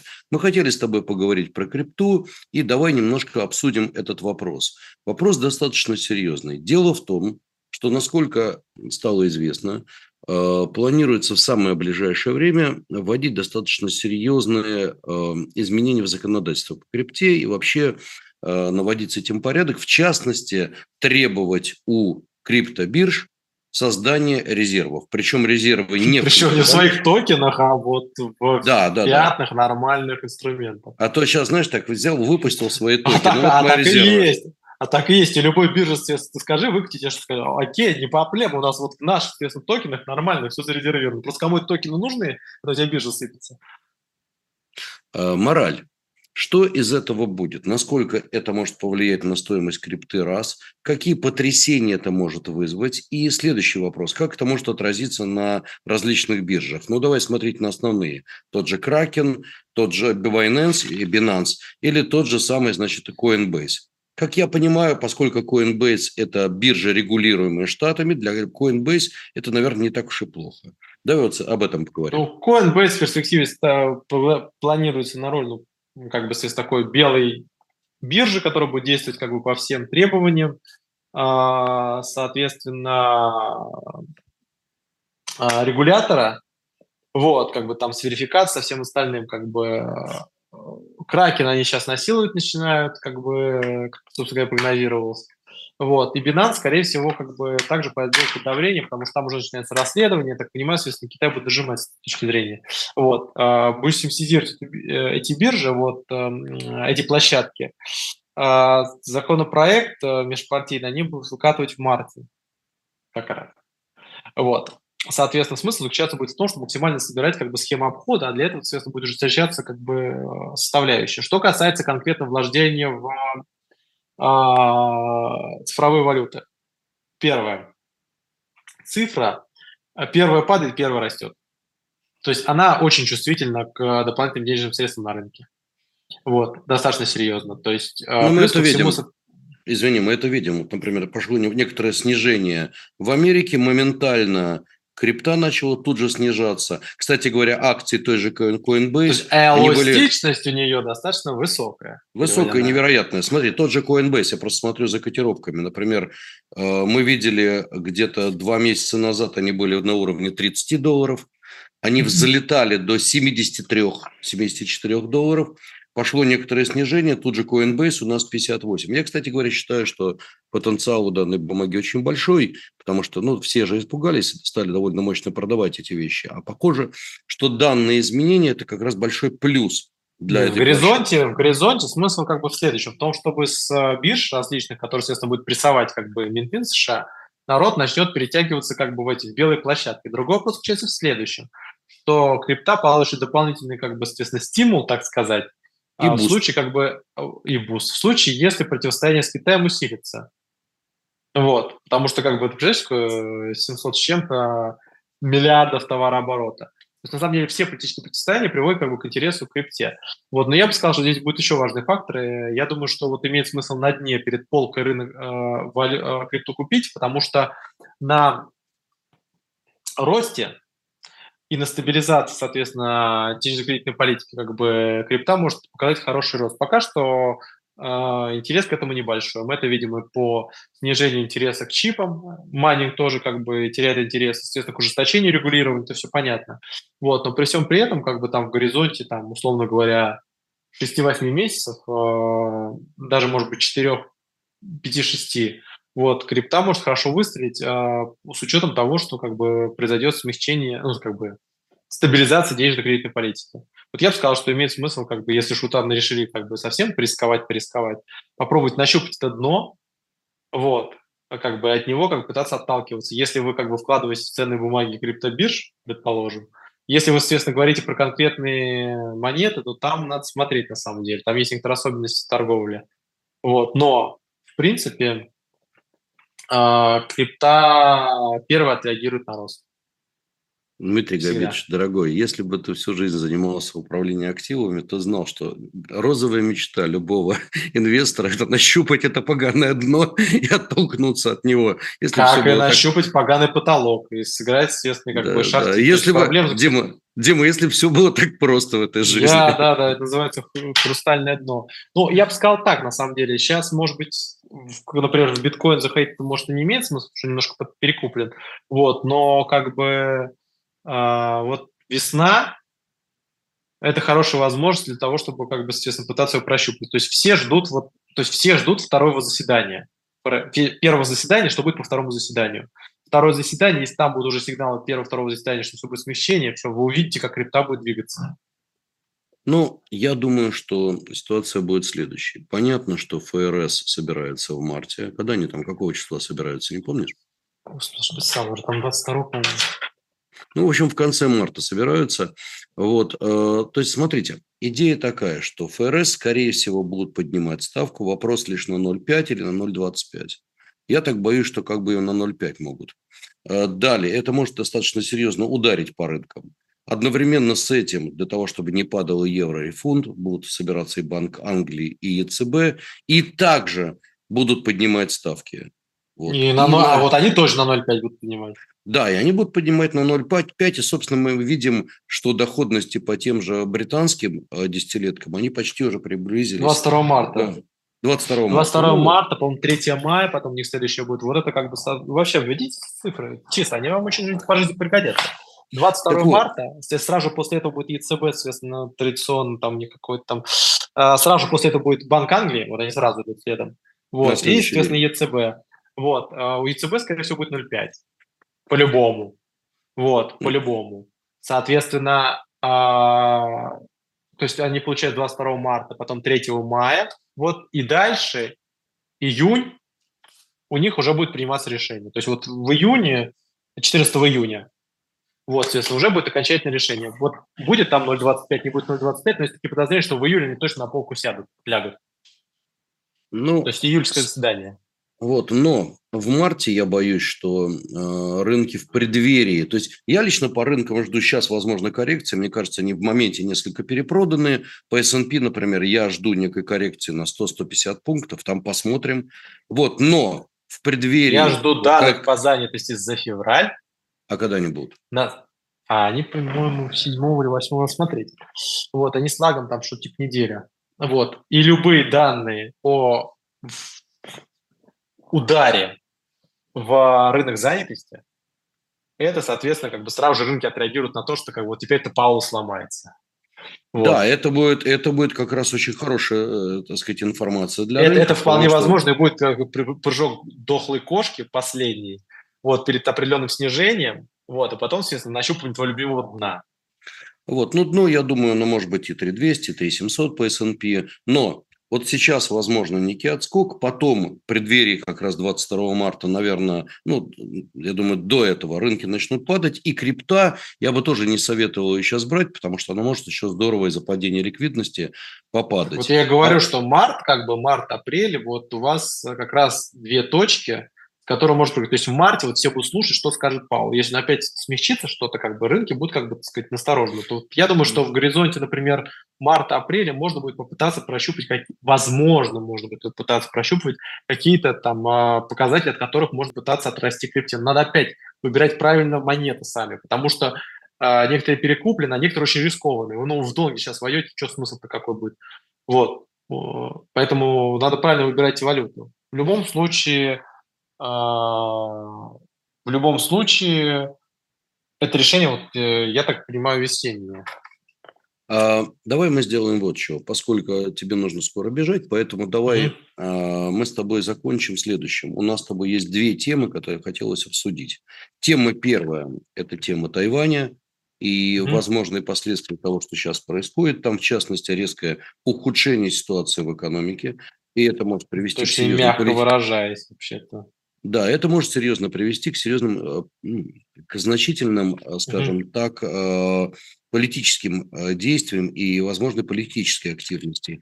И хотелось бы завершить, в конце концов, на носу у нас месяц март, месяц угу. весьма интересный, что там будет. Итак, давай два слова про Тайвань. Что там такое происходит? Насколько я понимаю, резко снижается рост ВВП, то есть ожидалось, насколько я понимаю, там порядка 3%. Ну, в итоге... 3% 2,75 станет 2, минимум, максимум 2,15. И плюс ко всему они впервые в квартале влезли с 2008 года, кстати говоря, 2007 года в минус 0,70, минус 0,41. У них, естественно, четвертый квартал. Вот. И одна из, да, и одна из причин – это давление Китая, э, ограничение поставок компонентов. Короче говоря, китайцы начинают поддавливать на Тайвань. Мораль. Что вот за этим две... может последовать? Расскажи. Итак, две, две причины. Первая, естественно, снижение интереса к чипам в целом, соответственно, как бы пламенный привет передали, соответственно, инвестиционным ожиданиям. Второе, соответственно, это Китай, потому что если бы просто была проблема в чипах, тогда бы инфляция снижалась. Естественно, а Китай еще дает, как бы инфляция растет. Вот. А, там более 2%, это очень, очень высокий для Тайваня. Вот, соответственно, как бы все говорит о том, что это приведет с большой долей вероятности к росту политического противостояния. Соответственно, что Гаминдан, эта партия оппозиционная, будет напирать на экономику, связи сложной ситуации с экономикой, что необходимо Имеется в виду кричать, да, кричать о том, что, ребята, наводите порядок с экономикой. Ну, понятно. Да, то есть надо, соответственно, наоборот, с Китаем взаимодействовать более в стратегии, как бы вот э, эта оппозиционная партия Гаминдана, она на это делает ставку. Вот, а, соответственно, действующая правящая партия, это демократическая партия, демократическая прогрессивная партия, Китая, но фактически Тайваня, ну, то есть Тайваня. Вот. Она, соответственно, будет выступать за политическое, соответственно, обострение, чтобы, соответственно, вопрос с экономикой закрыть. На выборы с большой долей вероятности пойдут сейчас основные кандидаты, это вице-президент, э, вице-президент э, э, демократической прогрессивной партии по совместительству ее глава, а пока что его основным противником может быть по социологии глава Нового Тайбэя который избирался в прошлом году, соответственно, он, они, в принципе, в возрасте один, в одном и том же, у них latinoамериканские корни, если не ошибаюсь. А я не ошибаюсь. Вот, поэтому с этой точки зрения, как бы, вот это приведет к росту противостояния с Китаем, а, потому что как бы экономика будет сложная, и, соответственно, этот вопрос будет затыкать политическим противостоянием, поэтому, соответственно, как вы, как мы прогнозировали, рост политической напряженности вот сейчас начинается, но, как бы, естественно, вот э, пик дополнительный у них появится во время, в период визита главы Нижней Палаты в Поднебесную. А вот когда это будет? А это будет, скорее всего, в апреле. В апреле, скорее всего, это будет возможно. В, конце, в апреле, скорее всего, может, в конце марта. И поэтому Си, соответственно, в качестве реверса и делает, соответственно, визит в Москву. То есть, на самом деле, как бы рост противостояния весна. Вот, к чему мы это все говорим? Тут народ пишет, Коган с Абзаловым говорят, а мы между собой. Друзья, нет, то, что мы обсуждаем, это очень серьезно. Дело в том, что э, возможное противостояние в Тайване, на Тайване или в Тайване, это тоже интересно, в Тайване или на Тайване? Ну, если в государстве, то в Тайване. В Тайване. Если ну, на острове, то на Тайване. На Тайване, хорошо. Около Тайваня. Короче. Ну, когда сказали около против... Тайваня, противостояния не будет. Ну, вот я про то и говорю может привести к достаточно серьезным коллизиям, и наверняка правящая партия, пытаясь отвлечь ситуацию от экономики, будет э, очень серьезно качать политическую тему. Очень для, для многих партий в мире, надо заметить. Ну, естественно. Для того, чтобы, во-первых, выиграть э, выборы, которые будут там, когда? Через год у них, правильно? До 20 апреля они должны их провести следующего года. Ну вот, а во-вторых, все это будет очень серьезно задевать и весь мир, и в частности тех же американцев, которые сказали, что будут держать Тайвань зубами, там, руками, ногами и вообще полностью поддерживать. Они отдадут mm-hmm. коварному Китаю. А, а Китай, насколько я понимаю, требует, чтобы тайваньские товары маркировались Made in China. Правильно я понимаю? Ну, они там ограничили туда поставку стройматериалов, то есть, на самом деле, инфляцию они там долбят. Вот, как бы, соответственно, поэтому с этой точки зрения, как бы, вот на фоне экономической сложной ситуации рост противостояния оценивается как наиболее высоковероятный. То есть, если бы экономика еще была бы нормальная, вот, можно было плюс-минус пройти. А сейчас, как бы, кроме как жестить, вариантов особо нет. Вот, я не думаю, что это противостояние начнется прямо сейчас, но по мере приближения к выборам и, по крайней мере... Не-не-не, соответственно, следующая фаза с визита точно начнется. То есть, как бы, вот там уже заседание комиссии, наверное, Ты имеешь в виду апрель? Апрель, апрель, апрель, апрель март, апрель. Вот, но давай мы с тобой, поскольку еще раз говорю, тебе просто ты предупреждал, нужно mm-hmm. бежать, поэтому давай мы сейчас быстренько пробежимся. Итак, на носу, как я уже говорил, на этом длинном носу, mm-hmm. а, у нас а, с тобой март. Чего mm-hmm. интересного в марте? Ну, с одной стороны, понятно, заседание Центробанков, ФРС, mm-hmm. Банк Англии, ЕЦБ, за поднятие ставки, жесть и так далее. Банк РФ, 17, а, кстати, да. не ошибаюсь. Да, Банк РФ, значит... В середине марта, да в середине марта. Ну, вопрос, будет ли Банк РФ поднимать ставку, учитывая, что инфляция, по последним данным, стала в России замедляться. Мы увидели определенное замедление инфляции, и вот здесь вопрос. Все будет зависеть, соответственно, от курса. От курса, соответственно, если будет происходить ситуация достаточно сложная, как бы при, приходится как бы обеспечивать давление, то вполне возможно в моменте ЦБ может поднять ставку, чтобы стабилизировать, как бы, естественно, ситуацию. Если ситуация будет плюс-минус нормальная, как бы ставка сохранится на том же уровне, на котором была. То есть все зависит, соответственно, от э, курсов и от ситуации в середине марта, в начале марта, в середине-начале марта. Что касается, соответственно, э, фестиваля поднятия ставок, который нас, э, нам грядет март, точнее 20 числа, то как бы всем важно будет не на то, насколько поднимут, скорее всего, там плюс-минус понятно. Там ЕЦБ будет по 50, Банк Английской тоже по 50, соответственно, ФРС 25-50, но, возможно, 25 с перспективой. Вот. Вопрос, что скажут. Что скажут про майское заседание? Вот это все будут ждать. Плюс ко всему данные будут, соответственно, по занятости, от нее будут все отскакивать, потому что все будут ждать, как бы, соответственно, как бы данных по занятости, чтобы от них отползти на более слабую позицию ФРС. Кроме того, соответственно, зерновая сделка для важно, если вы решили там играть с зерном, с пшеницей прежде всего. Вот. Она, соответственно, ее продление как бы серьезно снизит давление. Она там, по-моему, 4 или 8 марта, но Эрдоган уже этот вопрос обсуждает. Кроме того, соответственно, в марте активизируется экономическое противостояние, соответственно, с Китаем. Кроме того, в марте будет визит, соответственно, э, э, э, в Сильва. Китай э, Сильвы Де Сильва. Кроме того, сейчас уже подтверждено, соответственно, Урсула, Урсула, Урсула, Урсула фон дер Ляйен и Шарль Мишель тоже поедут в Китай. И, скорее всего, вы... это произойдет в марте. Как, ты, как ты это выговорить можешь? Ну, долгие годы трудно. тренировки. Вот, но вопрос в другом заключается, потому что они поедут в Китай, тоже переговоры переговаривать, вот, весной. Вот, поэтому март будет очень насыщенный. То есть, как бы все будут себя там, ну, что принимать. Поэтому вот противостояние с Китаем, соответственно, возобновление роста цен энергоносителей по нефти, скорее всего, то есть в горизонте, конечно, по Юрос. Соответственно, ужесточение денежной политики – это основные тренды этого марта. Ну что ж, я думаю, что э, на сегодня все. Э, друзья, мы прошлый раз говорили о... А, подожди, а зерновая сделка, ты забыл ее, она же заканчивается марте, 8... Марте, в начале она марта. Заканчивается на это, она заканчивается, соответственно, 8 4 ну, вот в начале марта. Соответственно, его продление как бы серьезно поддержит, э, ну, как бы ослабит ценовое давление на сырье. Прежде всего, речь идет о пшене и кукурузе. Да, и если вдруг зерновая сделка по каким-то причинам не будет возобновлена, возобновлена, то это очень серьезный, в общем-то, будет... Нет, но это сразу же будет драйвером роста цен на и boost, Чикаго, boost, а на... а потом impact. Boost и impact. Сначала impact, а потом boost. Да, сначала вот. impact. Подожди, у тебя что сперва должно идти? Impact или boost? Или boost или impact? Смотря от того, что за рынок. Короче, смысл заключается в том, что как бы это оказывает серьезное воздействие на, прежде всего, фьючерсы по пшенице на Чикаго, если вы там ими торгуете, плюс-минус. Вот, и на самом деле все, все товары, товарозамещающие, рис в перспективе, соответственно, и так подобное. Поэтому, ну да. Окей.